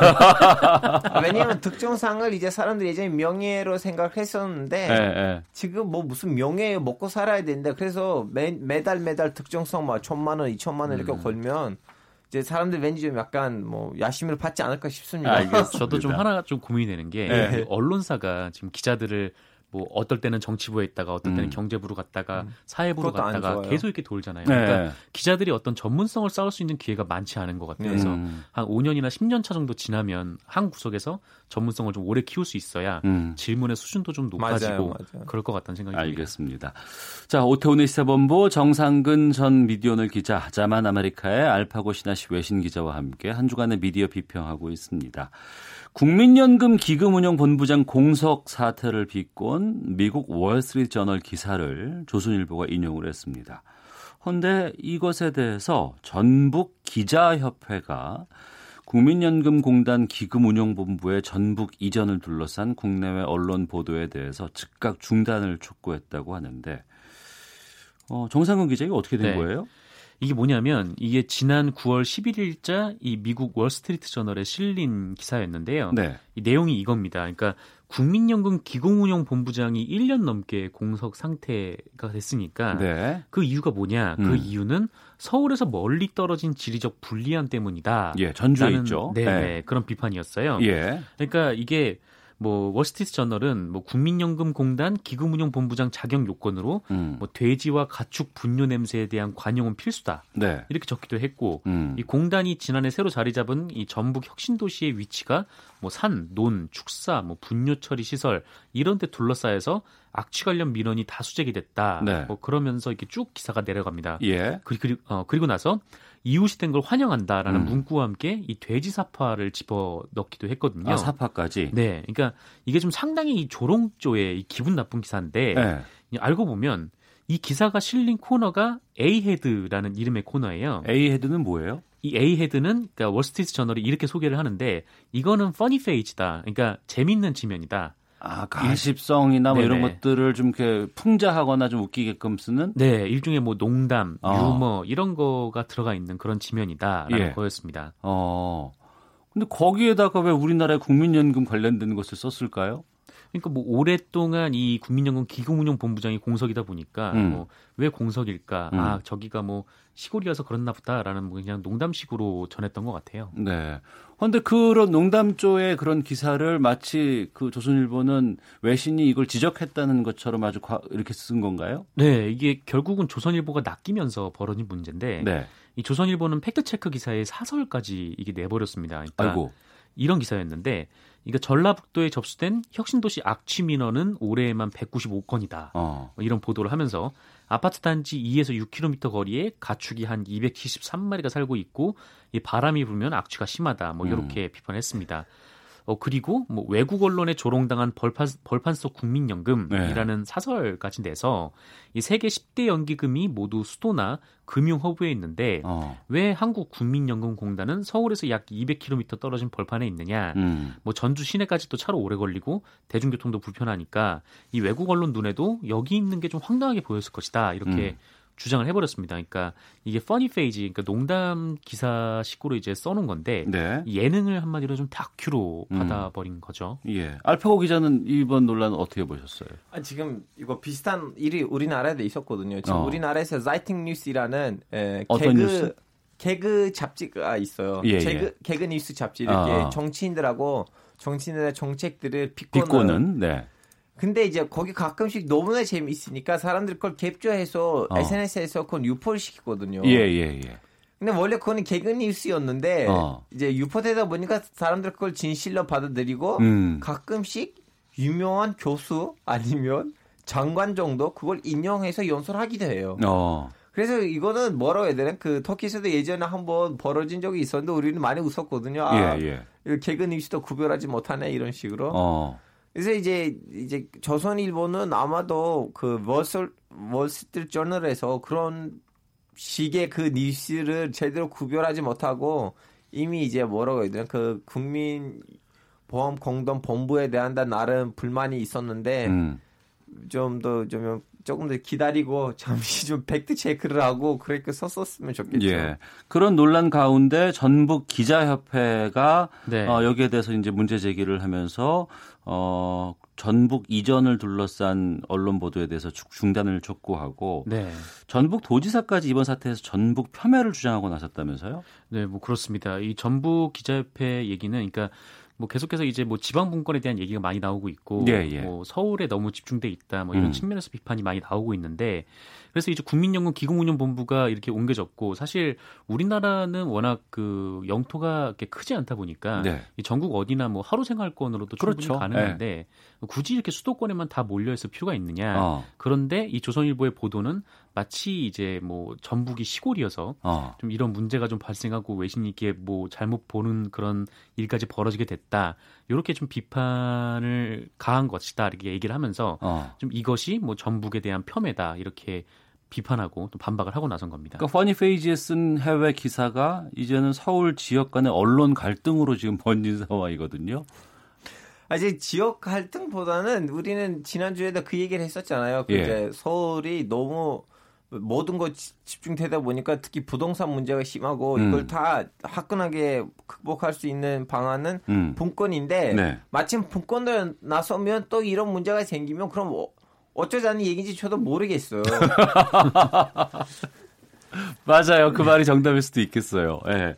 여러 가지 문제점들에 대해서 파헤치고 또 그걸 다루는 것은 뭐 의미가 있겠지만 네. 그것을 좀, 좀 제대로 좀 바른 시각을 가지고 좀 봐야 될 필요가 있다 생각이 드는데 이게 마치 좀 중앙 언론과 지역 기자들 간에 또이 뭐, 뭐 분쟁으로 좀 나오는 부분들에 대해서는 이걸 어떻게 봐야 될까요? 글쎄요. 일단 뭐 저 지역 기자들이 이렇게 비판을 했는데 뭐 음. 거기에 대해서 딱히 뭐 조선일보가 어떤 입장을 내놓거나 막 그랬던 건 아닙니다. 예. 그래서 뭐 이게 어떻게 이게 월스트리트 저널의 이런 유머 페이지가 이렇게까지 음. 비하가 됐는데 사실 좀 이런 경우들이 많거든요. 그러니까 뭐 집중 예, 지원이나 이런 것들이 다 서울에 집중돼 있고 음. 또 지방 분권 관련돼서 뭐 우리나라 중앙 언론들이 뭐 반대를 한 경우들이 많고 음. 또 이게 뭐 세종시 같은 게 처음 생겼을 때도 이 기자들이 중앙 언론사 기자들은 뭐 서울에 가만히 있다가 또 세종시까지 내려가야 하고 또 그러다 보니까 뭐 불편해서 그런 건지 여기저기 이런저런 말도 많았고 예. 좀 그러다 보니까 좀 이런 얘기들이 나온 것 같습니다. 알겠습니다. 자 오태훈의 시사본부 정상근 전 미디어오늘 기자 자만 아메리카의 알파고 시나씨 외신 기자와 함께 한 주간의 미디어 비평 watchdog 코너 진행했습니다. 두 분 말씀 고맙습니다. 예, 고맙습니다. 감사합니다. 헤드라인 뉴스입니다. 미국 국무부는 시간 싸움을 하지 않겠다고 한 도널드 트럼프 미 대통령의 발언과 관련해 목표는 김정은 위원장이 싱가포르에서 동의한 최종적이고 완전하게 검증된 비핵화 달성이라고 밝혔습니다. 지난해 출간한 전두환 회고록에서 헬기 사격을 증언한 고 조비오 신부의 명예를 훼손한 혐의로 기소된 전두환 전 대통령이 법원 관할 이전을 신청해 재판이 또 연기됐습니다. 신혼부부 전용 주택 구입 자금과 전세 자금 대출에 자녀 수에 따른 우대금리가 신설되는 등 대출 제도가 개선됩니다.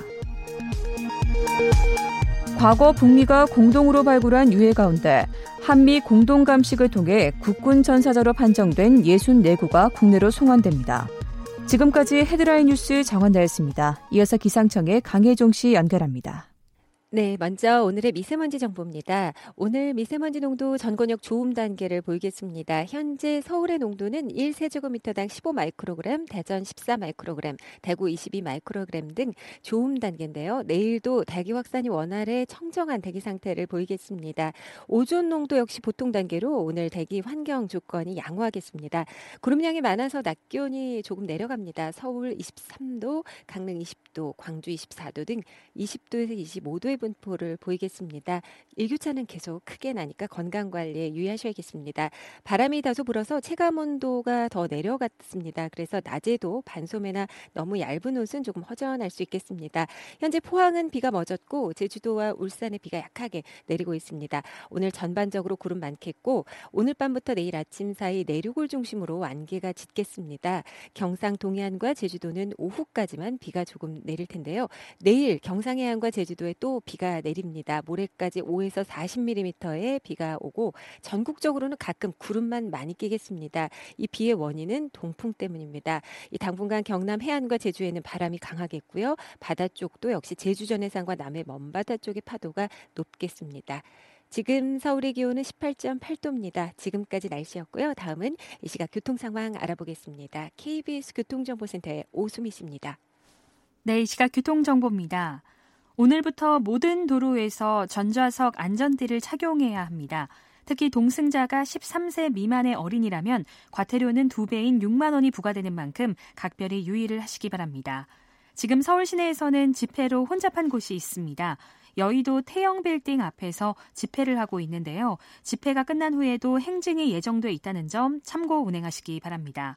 그 밖에 고속도로에서는 일부 구간에서만 정체가 계속 이어집니다.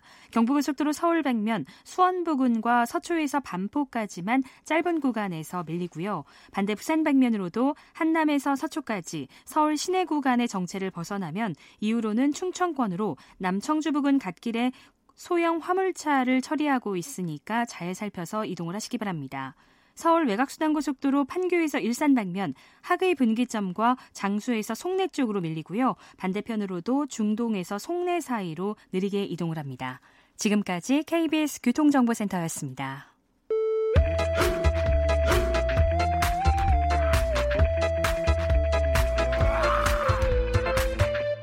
오태우래 시사 본부. 네, 시사본부 초대석. 이번 추석 명절에 누구보다도 효도한 두 청년과 함께 하겠습니다.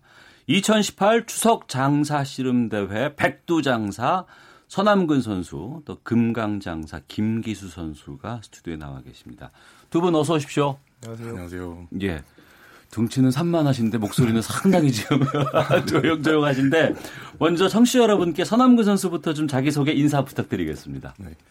안녕하세요. 인천광역시 연수구청 씨름단의 백두급으로 뛰고 있는 서남근입니다. 네. 백두 장사시죠, 이번에? 네. 예. 김기수 선수. 안녕하세요. 태양군청 소속 씨름 선수 김기수입니다. 네.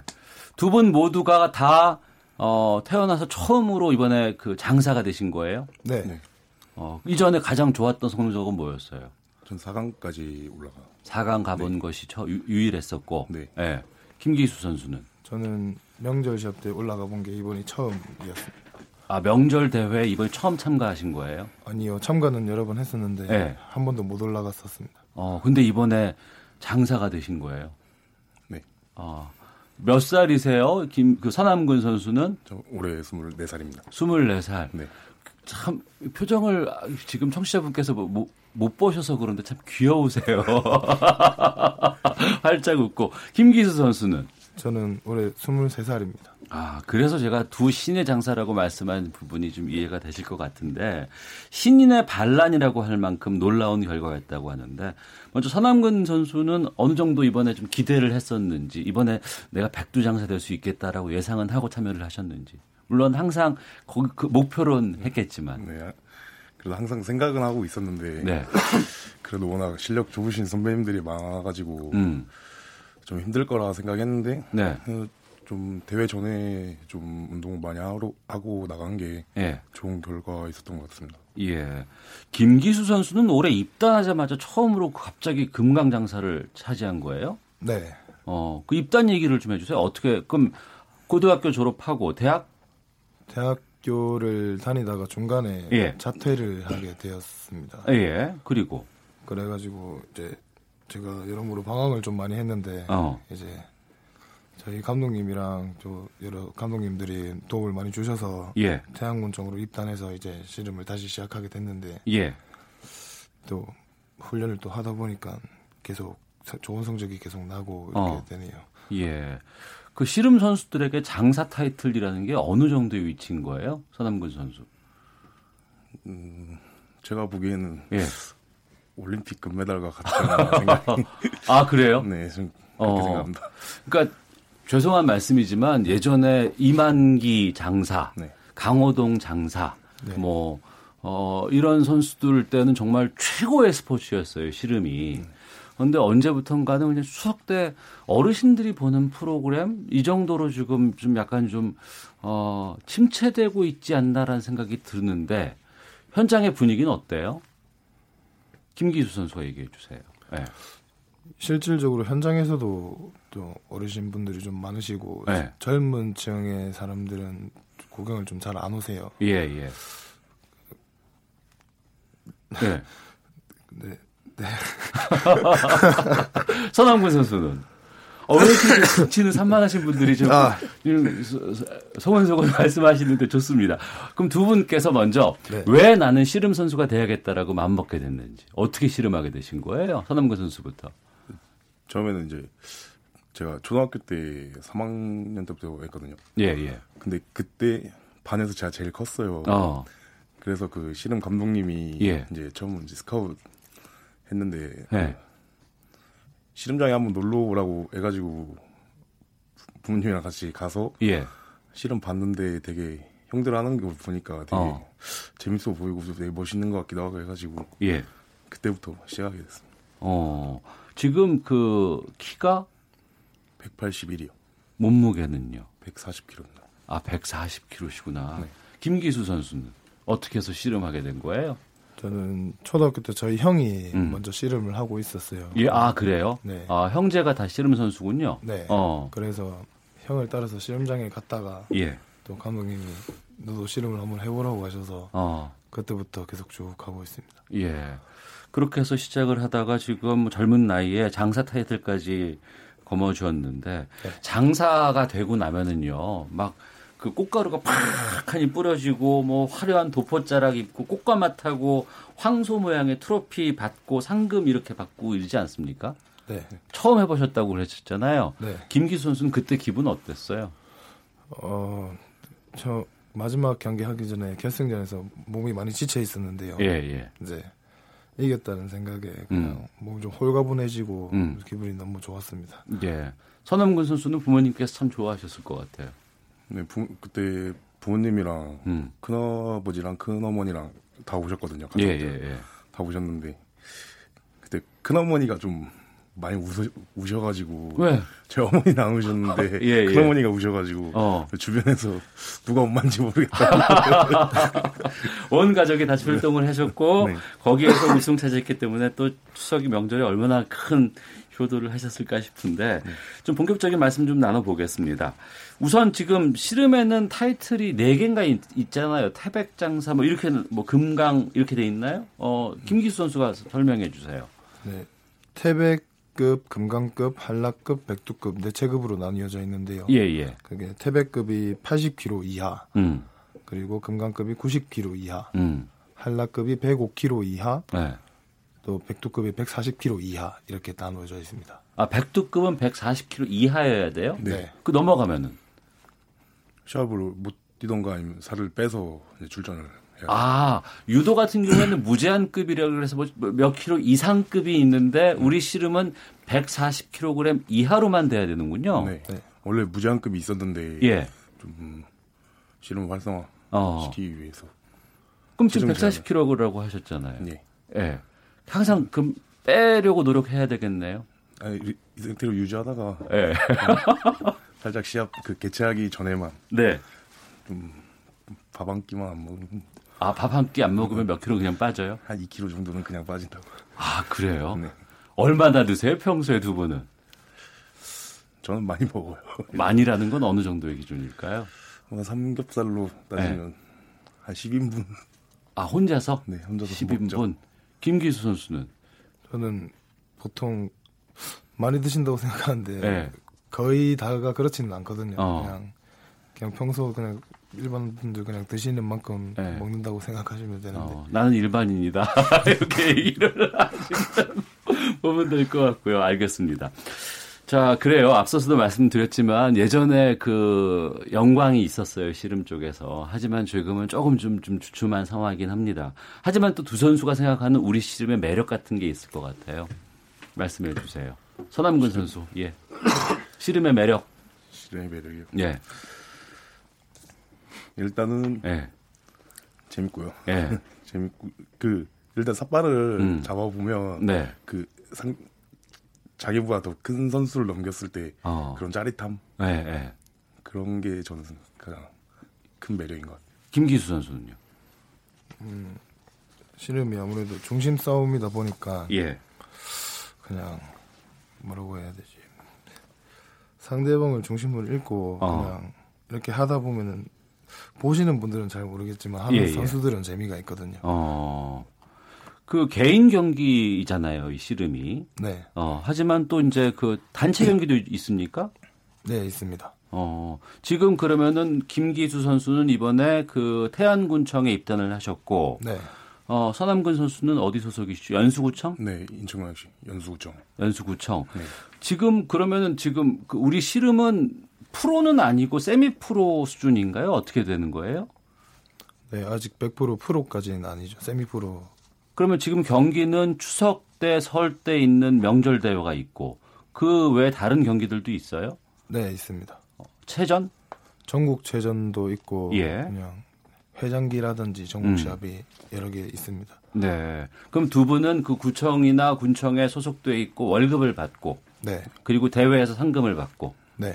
상금 얼마예요? 백두장사 하면 3천만 원. 오, 3천 어떻게 쓰셨어요? 아직 쓰, 다 쓰, 진 않았는데 예. 동장에 들어와 있던데. 처음이었죠. 네. 그 정도의 거액이 들어온 거. 네. 김기수 선수도. 네, 저도 3천만 원. 네. 아직 동장에 그대로 있습니다. 아 그래요? 네. 어, 디서 쓰실 거예요? 계획이세요? 아직 계획은 없는데. 네. 더 보세요. 자주 많이 우승하셔가지고 네. 더 보셔도 될 것 같은데 우선 이제 그 경기 내용을 좀 살펴보겠습니다. 네. 지금 그 서남 선, 서남구 선수는 이번에 3대 1 결승전 스코어로 장사 타이틀을 좀 얻어냈다고 들었는데 상대가 누구였죠? 그 의성군청의 손명호 선수였거든요.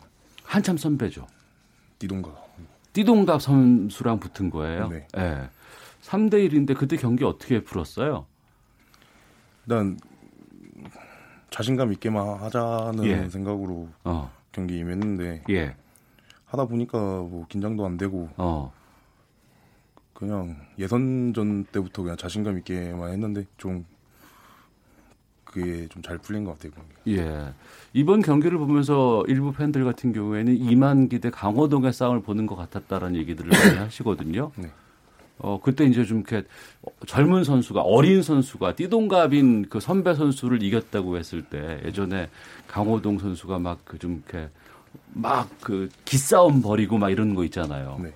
근데 또 일부에서는 아 스포츠 세계에서 냉정한 거니까 그렇게 할 수도 있다라고 하는데 네. 어 그런 부분들에서 선배를 대할 때 어려움 같은 건 없었어요? 일단 경기에 임할 때는 선수 네. 선수니까 네. 그런 건 많이 없었는데 네. 경기 뭐 끝나고 나서 그냥 인사 잘 드리고 하면 음. 그, 왜 이렇게 수줍어들 하시는지 김기수 선수 같은 경우에는 이번 어, 우승할 때까지 장사 타이틀 줄 때까지 가장 힘들었던 경기는 어떤 걸 말씀하실까요? 힘들었던 경우요. 네. 이번 시합 중에서 음. 저는 아무래도 결승전이 제일 힘들었지 싶은데 예, 예. 아무래도 계속 경기를 이어서 하다 보니까 음. 마지막에 좀 많이 지쳐 있어가지고 뭐 예, 예. 그냥 정신력으로 버티지 않았나 음. 그런 생각. 지금 팀 내에서는 거의 다 막내급 선수들이잖아요 두 분이서. 네.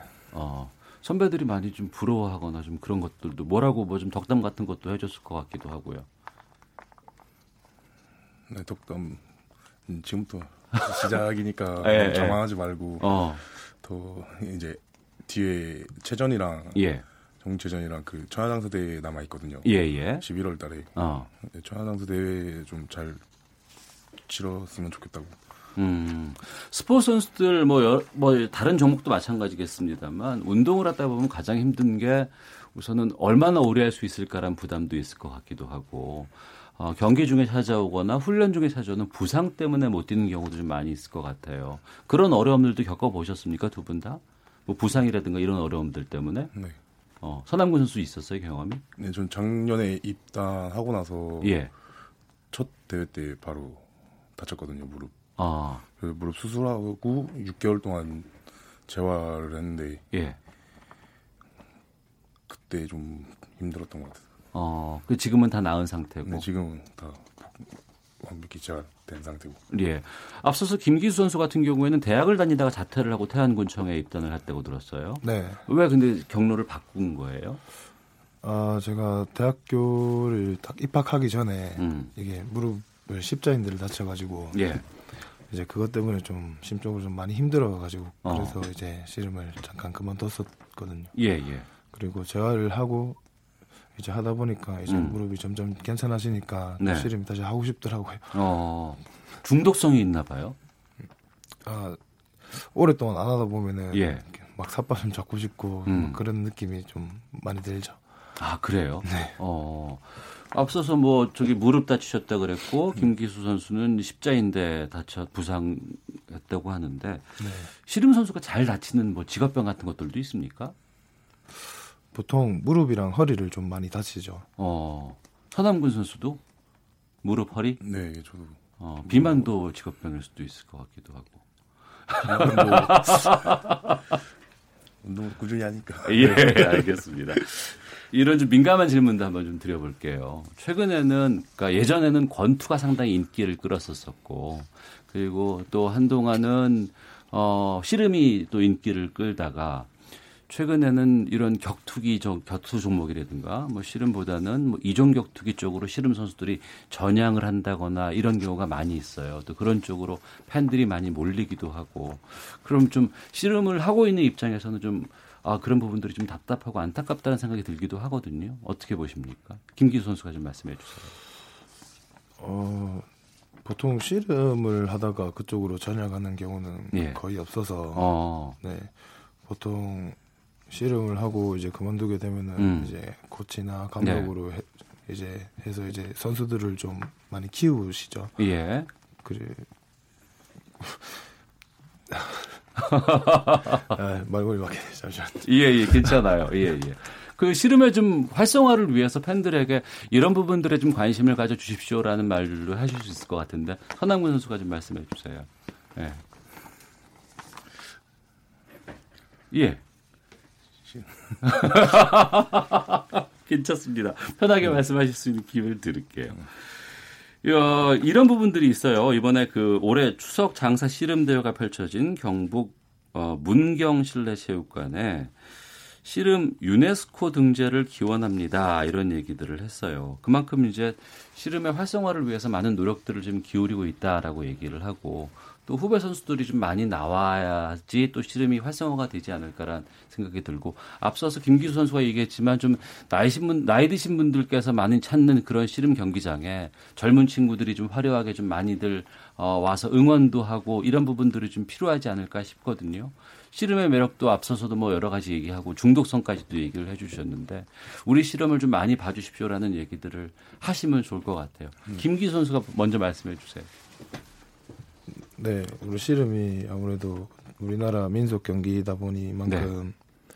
그냥 국민들이 음. 좀 관심을 좀 많이 가져주시고 예. 또 저희 선수들은 이제 화려한 기술과 좀 정정당당한 모습을 좀 보여드리면서 음.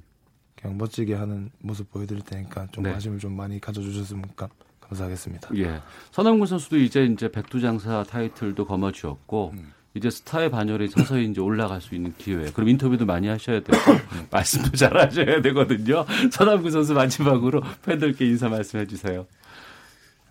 일단 TV로 보는 것보다 네. 이렇게 경기장에 찾아와서 음. 보는 게 훨씬 더 재밌거든요. 예. 보는 그 경기장 열기도 있고. 음. 그리고 TV로만 보시지 마시고 그 경기장도 한 번씩 찾아오셔서 네. 이렇게 실험 좀 많이 받았으면 좋겠습니다. 알겠습니다. 자, 2018 추석 장사 씨름 대회 백두 장사 서남군 선수, 금강 장사 김기수 선수 두 분과 함께 말씀 나눴습니다. 우리 씨름 아 명절에만 찾는 것이 아니고 많은 스포츠 중에서도 우뚝 설 수 있기를 기대하겠습니다. 두 분의 역할 무척 중요하다는 말씀 드릴게요. 두 분 말씀 고맙습니다. 감사합니다. 감사합니다.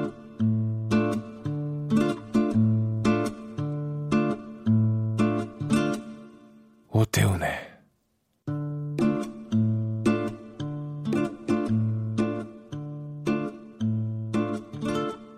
시사본부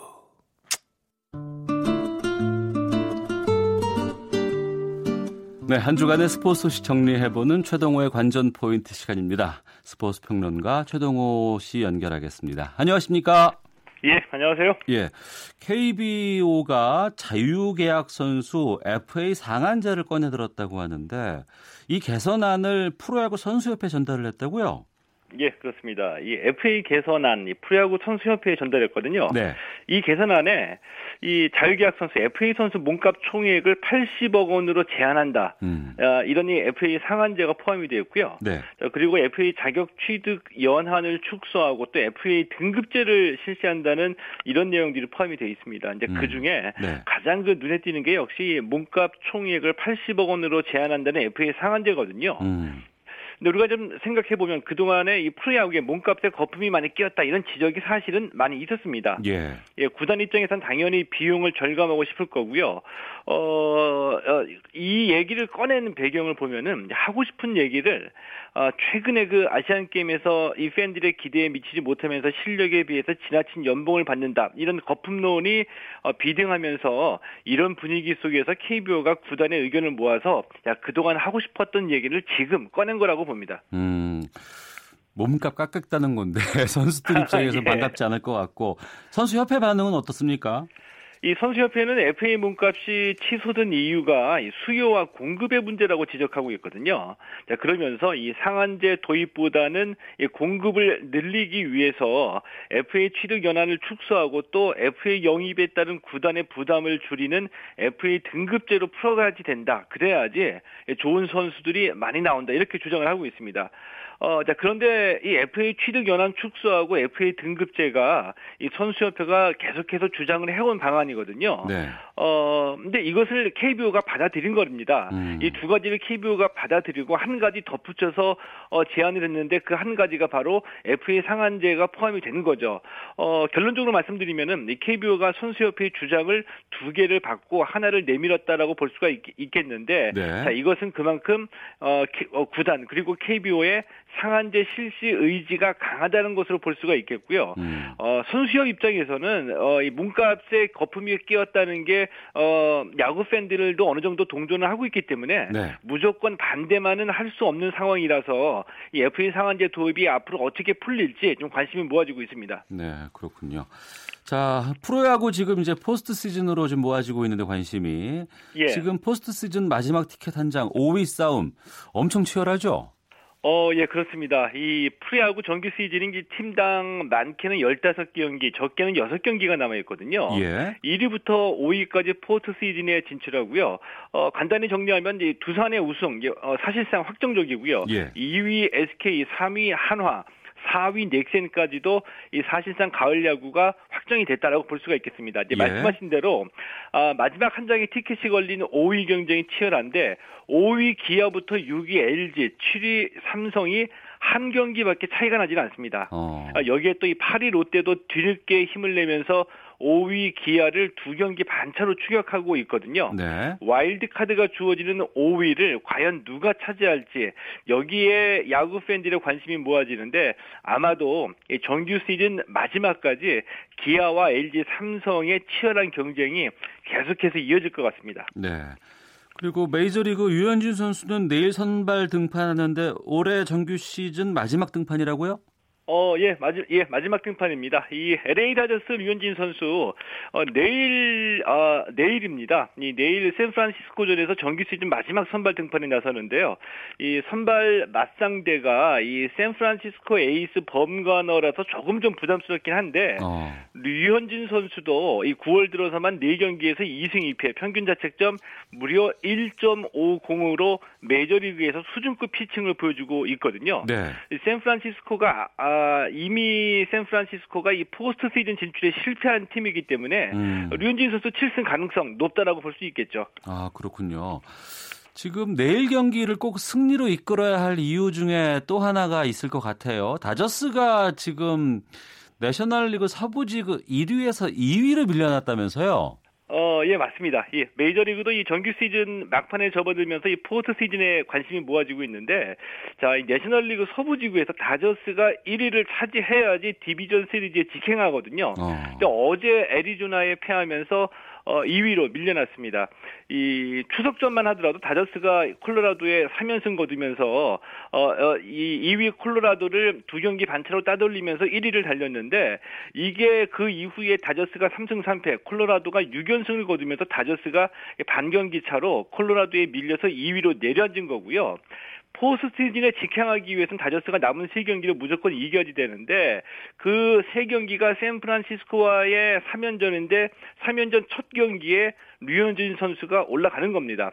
자, 이 포스트 시즌에서 과연 류현진 선수를 볼 수 있을지 여기에 야구 팬들의 관심이 모아지고 있기 때문에 이 다저스의 포스트 시즌 진출 여부가 주목 주목되고 있는 거고요. 네. 어, 역시 메이저리그에서도 다저스하고 콜로라도의 이 서부지구 1위 경쟁이 음. 아, 시즌 마지막 경기까지 좀 이어질 것 같습니다. 예. 콜로라도에는 오승환 선수가 있지 않나요?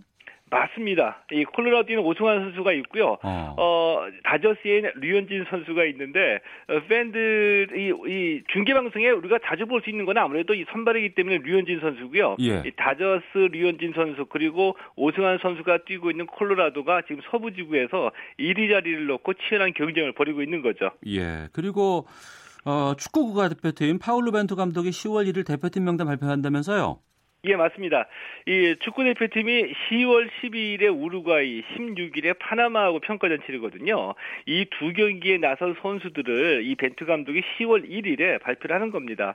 이 지난 9월에도 평가전이 있었죠. 근데 이때는 시간이 별로 없었기 때문에 벤투 감독이 이 월드컵하고 아시안 게임 대표 선수들 위주로 선수를 구성했거든요. 네. 그때 이때 이제 벤투 감독이 어 10월 평가전에서는 이 과거 대표팀 모습은 조금씩 배제하겠다. 내 음. 의지 의지를 많이 반영하겠다 이런 얘기를 했습니다. 예. 아, 때문에 10월 평가전에 나서는 대표팀에는 이 벤투 감독의 색깔이 좀 더 칠해질 것 같습니다. 알겠습니다. 자 주간 스포츠 소식 짚어보는 관전 포인트 최동호 스포츠 평론가와 함께했습니다. 오늘 말씀 고맙습니다.